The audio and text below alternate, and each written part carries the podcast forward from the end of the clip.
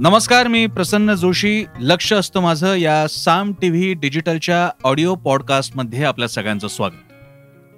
लक्ष असतं माझं या पॉडकास्टच्या माध्यमातून आपण दररोज एखाद्या बातमीबद्दल अनेक बातम्यांबद्दल बातमी न झालेल्या पण बातमी मूल्य असलेल्या घटनांबद्दल व्यक्तींबद्दल संस्थांबद्दल अशा घडामोडींबद्दल की ज्या बातम्या होऊ शकल्या नाहीत पण फार महत्त्वाच्या आहेत.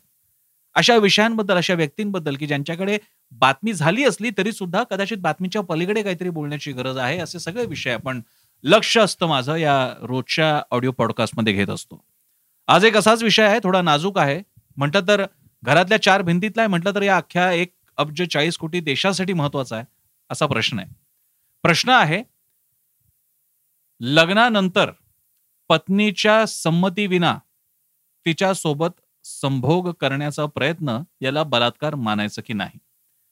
त्याचं झालं असं की छत्तीसगड कोर्टानं एका केसमध्ये एका पुरुषावर मॅरिटल रेपचा चार्ज काढून टाकला किंवा त्याला परवानगी दिली नाही त्या चार्जसाठी मात्र त्याच्यावर अनैसर्गिकरित्या स्त्रीला वागणूक देणं किंवा तसे काही प्रयत्न संबंध राखण्याचा प्रयत्न करणं आणि छळछळवणूक या बाबतीत मात्र आरोप निश्चित केले. याच्यातले बाकीचे दोन मुद्दे हा काही चर्चेचा विषय नाही मुख्य मुद्दा आहे की लग्नानंतर संमतीविना पत्नीवरती पत्नीशी संभोग करण्याचा प्रयत्न याला रेप मानणं.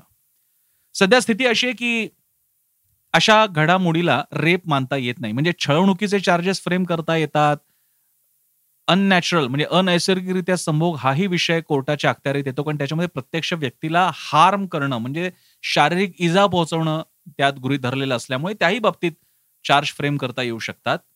छळवणुकीचे आहेत हुंड्यासाठी छळ छळवणुकीचे सुद्धा मुद्दे आहेत बाकीचे मुद्दे सुद्धा आहेत.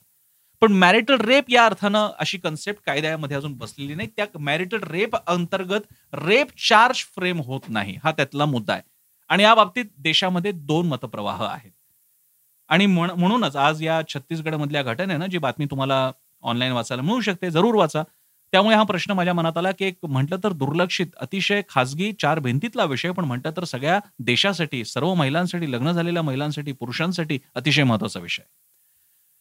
आणि या विषयावरती देशभरात दोन मतप्रवाह आहेत. हा व्हिडिओ हा ऑडिओ करण्याच्या पूर्वी सुद्धा मी हे मतप्रवाह जाणून घेतले. एक भाग असा आहे की जे असा कायदा असावा असं प्रावधान असावं या बाजूचे. त्यांचं म्हणणं असं आहे की महिलांच्या अनेक गोष्टी या गृहित धरल्या जात होत्या. त्या प्रत्येक गोष्टीतून महिलेला बाहेर काढण्यासाठी सुधारकांनी वर्षानुवर्ष शतकानुशतक लढे दिलेले महिलांचं सार्वजनिक वावरणं त्यांचं शिक्षण त्यांना शिक्षणाचे अधिकार त्यांचे वावरण्याचे अधिकार त्यांचे कपड्यांचे म्हणजे त्यांनी कपडे कसे घालावे त्यांचं वावरणं लग्नाचं संमती वय असे अनेक अशा अनेक गोष्टी आहेत की ज्यावरती सुधारकांनी आवाज उठवला आणि प्रत्येक वेळी हे विषय नेहमी खाजगीच मानले जात होते. पण ते सार्वजनिक झाले. त्याला सामाजिक सामाजिक हिताची जोड देण्यात आली आणि निर्णय बदलले गेले कायदे नवीन आणण्यात आले. आणि म्हणूनच आता आणखी एक पाऊल पुढे जायची गरज आहे. ती म्हणजे लग्नानंतर स्त्रीचं शरीर ही जणू काही नवऱ्याची मालकी होते का? नवरा स्त्रीची इच्छा म्हणजे लग्न झालेल्या आपल्या पत्नीची इच्छा असो किंवा नसो विशेषतः नसो नसेल तर तो बळजबरीने ते तो शारीरिक सुखाचा किंवा संभोग करू शकतो का?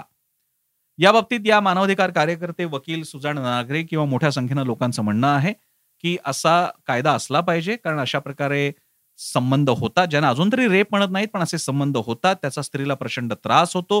तिची अनेक गोष्टी असू शकतात तिची पाळी चालू असू शकते किंवा पाळीच्या आधीचे नंतरचे दिवस असू शकतात ती दमलेली असू शकते तिची इच्छा नसू शकते तिचा कदाचित नवऱ्यावर राग असेल कोणत्या कारणामुळे त्यांच्यात तणाव असेल आणि बायकोला केवळ त्रास द्यायचा या पोटी सुद्धा कदाचित हा असा संबंध ठेवला जाऊ शकतो.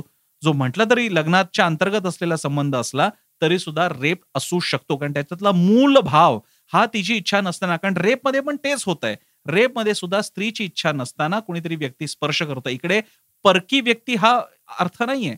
तिच्या इच्छेविरोधात तिला स्पर्श करणं तिच्या तिच्याशी संभोग करणं हा मुद्दा धरला जातो. आणि म्हणूनच तो लग्नाच्या बाबतीत सुद्धा धरला जावा अशी ही मांडणी आहे.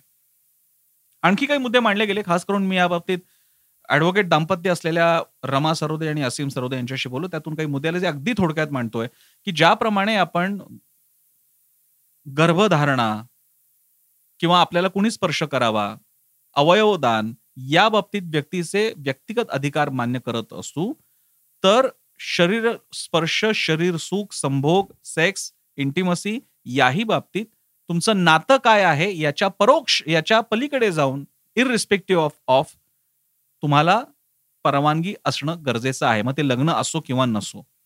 मुळात लग्न काय आहे? लग्न हा एक धार्मिक संस्कार आहे. काही ठिकाणी तो करार आहे. त्याला एक कायदेशीर बाजू आहे आणि ती सहजीवनाची एकमेकांच्या परवानगीने संमतीने घेतलेली एक सहजीवनाची सहमती आहे. त्याला एक धार्मिक अधिष्ठान सुद्धा आहे. आणि असलंच तर त्याचं पावित्र्य आणि हे सगळंच पावित्र्य हे सगळं मांगल्य एकमेकांच्या विश्वासावर. किती चांगले शब्द आहेत. विश्वासावर सहकार्यावर साहचर्यावर समन्वयावर संवादावर अवलंबून आहे. त्याच तर शपथ आहेत सगळीकडे. एकमेकांच्या सुखदुःखात साथ मानली गेलेली आहे. मग जर का पत्नीला आपल्या वागणुकीमुळे दुःख होत असेल तर ती तुमच्या शपथेच्या तुमच्या कराराच्या तुमच्या कायदेशीर नैतिक भावनिक अशा सगळ्या गोष्टींना उत्तर या सगळ्या गोष्टींना धक्का देणारी नाही का ही तुमची कृती? अशा लोकांची. असाही मुद्दा या सगळ्या वकील वगैरे मंडळींकडनं मांडण्यात आलेला आहे.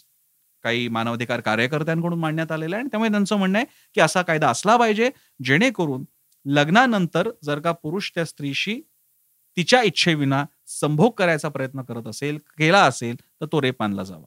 आता हा झाला एक भाग. मात्र त्याच वेळी मी अशाही लोकांशी बोललो की ज्यांचं काही वेगळं मत आहे. आणि अशा कमेंट्स तुम्ही माझ्या फेसबुकवरती सुद्धा वाचू शकता.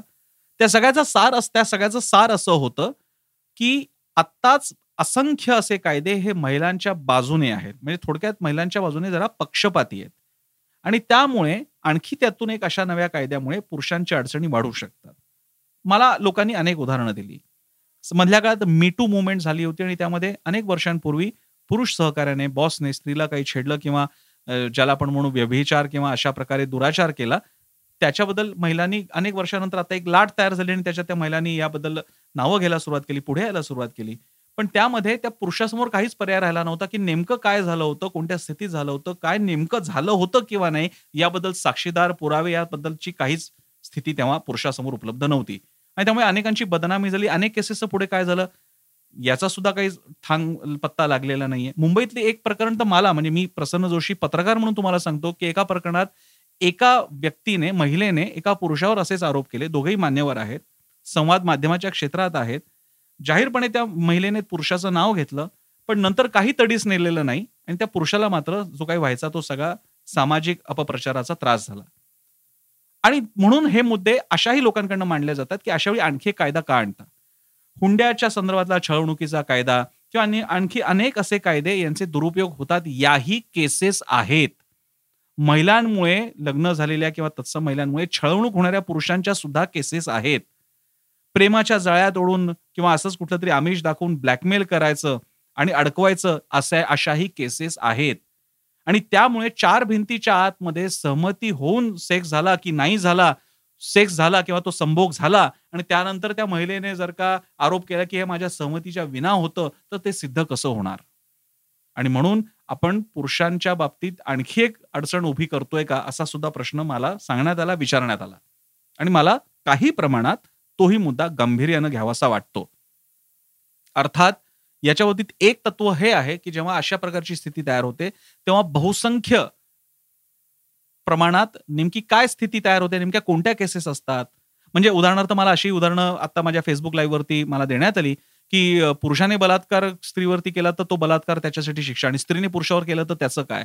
तर इथे हा प्रश्न विचारावा लागेल आपल्याला की अशा संख्या किती किती प्रमाणात हे घडलेलं आहे? भारतामध्ये बलात्कारांचं प्रमाण आपण घेतलं तर स्त्रीने पुरुषावर केलेला स्त्रियांनी पुरुषावर केलेला आणि पुरुष किंवा पुरुषांनी स्त्रीवर केलेले बलात्कार याची संख्या बघावी लागेल. आणि त्यानुसार एक विशिष्ट सामाजिक स्थिती म्हणून निर्णय घ्यावा लागेल. आणि त्याच अनुषंगाने जर का आपल्याला महिलांच्या बाबतीतले अत्याचार असे लग्नानंतरचे शारीरिक संबंधाच्या बाबतीत होणारे अत्याचार असतील ते तसे वाटत असतील आणि महिला त्या बाबतीत पुढे येत असतील तर त्यांना त्याची या कायद्याच्या अंतर्गत संरक्षणाची सोय असायला हवी. सध्या काही वेगळ्या कायद्यांच्या अनुषंगाने त्यांना हे संरक्षण मिळत असलं तरी सुद्धा संमतीविना संभोग लग्नानंतर संमतीविना संभोग हा रेप असायला हवा हा रेप ठरायला हवा त्याच्यासाठी कडक प्रावधान कायद्यामधल्या तरतुदी असायला हव्यात असं मी माझं मत या ऑडिओ पॉडकास्टच्या शेवटी व्यक्त करतो. तुम्हा तुमचं काय मत आहे? तुम्हाला काय वाटतं? मला जरूर कळवा. मी फेसबुकवर आहे इंस्टाग्रामवर ट्विटरवर आहे. आमचा साम टी व्ही सुद्धा फेसबुक इंस्टाग्राम ट्विटरवर आहे. युट्यूब आमचा चॅनल आहे तो सबस्क्राईब करा. याशिवाय आमची वेबसाईट आहे Saam T V dot com जी तुम्ही डेस्कटॉपवरती ऍक्सेस करू शकता. आणि आमचा चॅनल तो जरूर पहा. तुम्ही टीव्हीवरती केबल ऑपरेटरला सांगा किंवा तुमच्या डिश टीव्ही ऑपरेटरकडनं ट्यून इन करून घ्या. आणि पाहत राहा साम टी व्ही सामर्थ्य महाराष्ट्राचं. धन्यवाद.